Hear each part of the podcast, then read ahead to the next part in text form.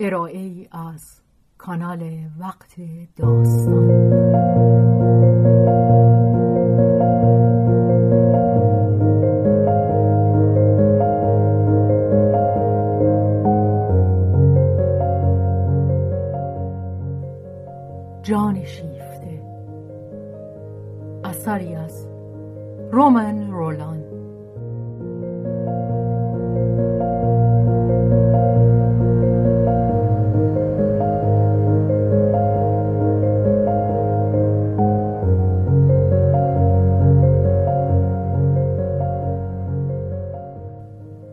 ترجمه محمود اعتماد زاده. بهازین.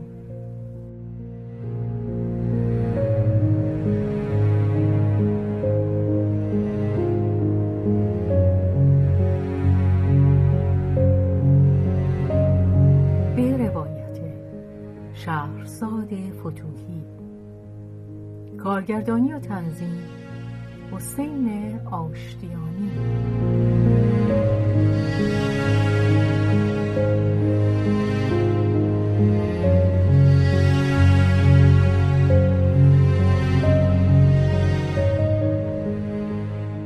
آنت و سلوی. بخش اول.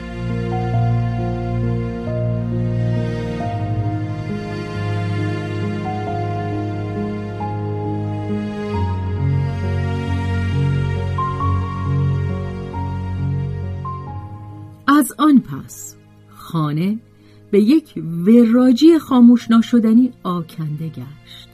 یک چنان پرچانگی بی سر و ته پایان ناپذیری که دلیلی هم برای پایان یافتن نداشت.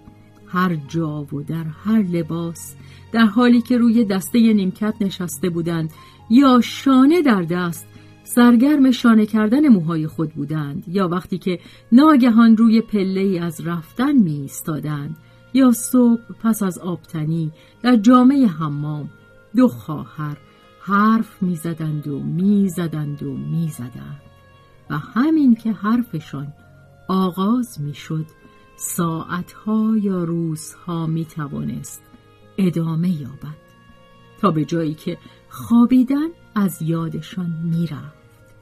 امه صرفه می‌کرد به سقف اتاقشان میکوفت. اما اعتراضش بیهوده بود آن دو از خنده روده بر می شدند و می کوشیدند تا صدای خود را پایین بیاورند اما پس از پنج دقیقه صدای نازک سیلوی بار دیگر مانند فلوت بلند می‌شد و فریادهای شاد یا براشفته آنت که پیوسته در شور و التهاب بود و دخترک او را به ساز خود میرقصاند به گوش می رسید. این بار ضربه هایی که به سقف اتاقشان زده می‌شد یک سر خشمالود می‌شد. دو خواهر عزم لالا می کردند ولی رخت کندنشان هنوز کلی وقت می اتاقهایشان پهلوی یکدیگر بود. درها باز می ماند و آنها با دامن زیر همچنان حرف می زدند بی دامن زیر هم حرف می زدند و اگر خواب جوانی به یک باره نمی آمد و به پرچانگیشان پایان نمی‌داد امکان داشت که سراسر شب از این تخت به آن تخت با هم حرف بزنند خواب مانند شاهین که بر جوجه فرود آید به یک حمله در آنان چنگ میانداخت در میان یک جمله با دهان باز روی پشتی میافتادند آنت مثل مرده میخوابید. خوابش سنگین بود و بیشتر اوقات هم آشفته طوفانی سرشار از رویا. ملافه ها را از سر خود میانداخت. در خواب حرف می‌زد اما بیدار نمی‌شد. سلوی که خوابی سبکتر داشت همراه با خورخوری آهسته و نرم چیزی که اگر به او می‌گفتند به بزرگواریش بر می‌خورد بیدار می‌شد و از سر تفریح به پرت و پلاهای خواهرش گوش می‌داد و گاه بر می‌خواست و کنار تخت خواب او می‌رفت. آنجا که آنت با زانوهای تا شده به پشت افتاده بود و ملافه ها را همچون کوهی بالا برده بود. و در روشنایی چراغ کورسو چه آنت تا چراغی نمی بود نمی توانست به خواب رود. سیلوی سر فرود می آورد و چهره پف کرده و فربه گشته اما به نحوی شگرف سودا زده و گاه فاجعه بار خفته را که در اقیانوس رویاها فرو رفته بود به کنجکاوی مینگریست و او را دیگر باز نمی شناخت. آنت است این؟ خواهر من؟ به هوس میافتاد که به یک بار بیدارش کند و دستها را به گردنش حلقه زند آقا گرگه اینجایی؟ ولی به بودن گرگ بیش از آن یقین داشت که خواسته باشد در پی آزمایش براید او که از خواهر بزرگ خطرناک خود کمتر پاک و بیشتر عادی بود با آتش بازی می کرد اما خود را نمی سوزاند. خواه به هنگام رخت پوشیدن یا لباس از تن درآوردن آن دو یکدیگر را از سر حوصله بررسی می کردند و به کنجکاوی با هم می سنجیدند. آنت گاه دچار آزر می وحشیانه می شد و این مایه تفریح سیلوی می گشت که هم آزادتر از او بود و هم صافیتر. آنت چه بسا که سرد و می‌توان گفت تقریبا دشمن خو می نمود. بی سبب تندی می کرد یا اشک به چشم می آورد آن تعادل زیبای مردم لیون که آنت زمانی از آن به خود میبالید به نظر می رسید که به هم خورده است. و بدتر از همه آن که آنت هیچ تأسفی از آن نداشت. رازگویی هاشان اکنون دامنه دور و درازی یافته بود. همه را نمی‌توان به آسانی باز گفت. برخی دختران جوان که یکدیگر را دوست می‌دارند در گفتگوی خود به نحوی طبیعی بیباکی های آسوده نشان می‌دهند که در دهان ایشان نیمه معصومیتی دارد. اما دیگری اگر تکرارش کند به هیچ رو معصومانه نیست. تفاوت سرشت دو خواهر در این گفتگوها تر می‌شد. از یک سو بی تفاوتی خندان و بیرنگ و نیرنگ و کاملا بی آزاری نسبت به اخلاق و از سوی دیگر روحیهی جدی سودا زده استرابنگیز و سرشار از الکتریسیته. و برخوردهای میانشان روی می‌داد. سبکسری شکمباره و به آسانی لوندانه سلوی در سخن گفتن از موضوعهای عاشقانه آنت را براشفته می داشت. با همه بیباکی جان آنت در سخن خیشتندار بود. گویی از شنیدن آنچه خود می اندیشید بیم داشت. آنت به نحوی گاهگیر خود را در خاموشی رمیدواری زندانی می کرد که به علت آن درست پی نمی بود سلوی بسیار بهتر از او می‌فهمید. پس از پانزده روز زندگی با هم آنت را بیشتر از خود او می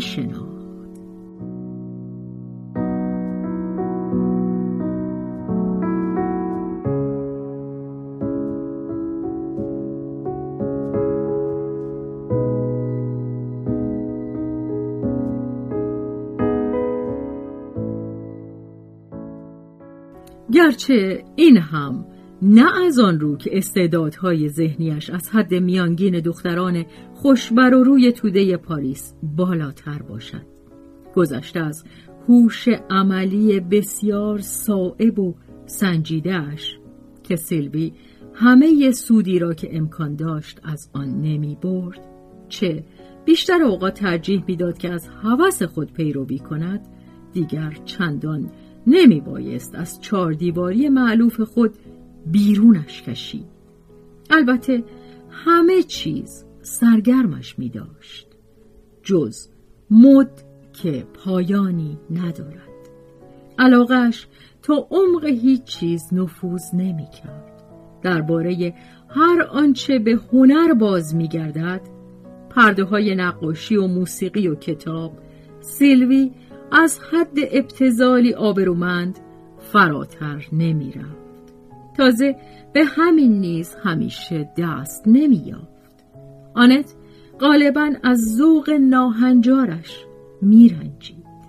سیلوی متوجه می شد و می گفت بازم ناشیگری کردم پس خودت به من بگو آدمای حسابی چی میپسندن سیلوی درباره یک تابلو به همان زبان حرف می‌زد که درباره یک کلاه. از چه چیزایی باید تمجید کرد؟ اینو اگه من بدونم دیگه به همون خوبی از احتش برمیام که هر کس دیگه. ولی پاره ای اوقات سیلوی تا به این حد سر آشتی نداشت. با سرسختی از قهرمان فلان داستان پاورقی یا از فلان ترانه عاشقانه بیمزه هواداری می‌کرد و آن را بالاترین نمودار هنر و عاطفه میشمرد.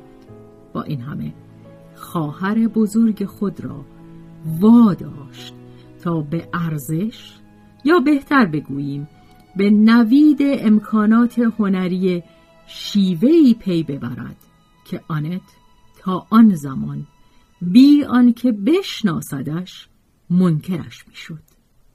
سینما. که سیلوی به جا و بیجا سودا زده آن بود. گاه نیز اتفاق میافتاد که سیلوی با همه عجز از احساس زیبایی کتابی که با هم میخواندند قدرت و نیروی پاره صفحات را که حقیقت شگرف آن خواهرش را میرماند بهتر از آنت درک کند.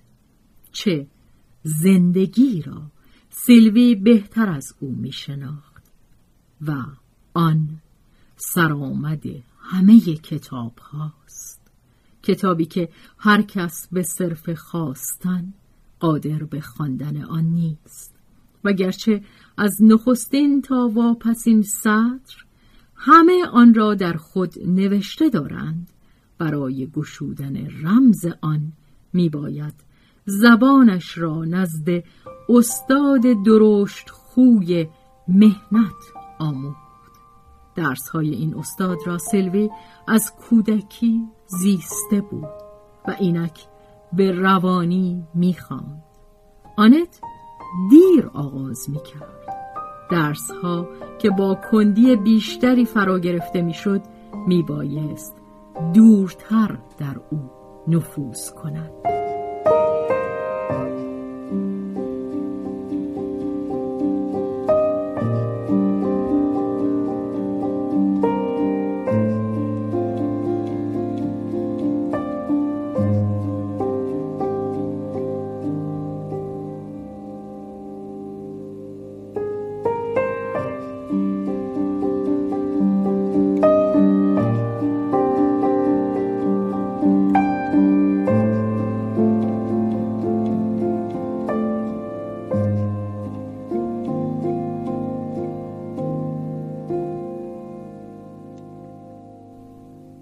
آن سال تابستان گرما به افرات بود.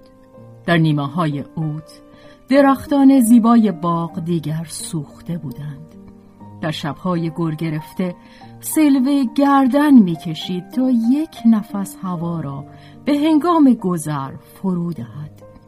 او بهبود یافته بود اما هنوز رنگ پریده بود و اشتهای چندانی نداشت.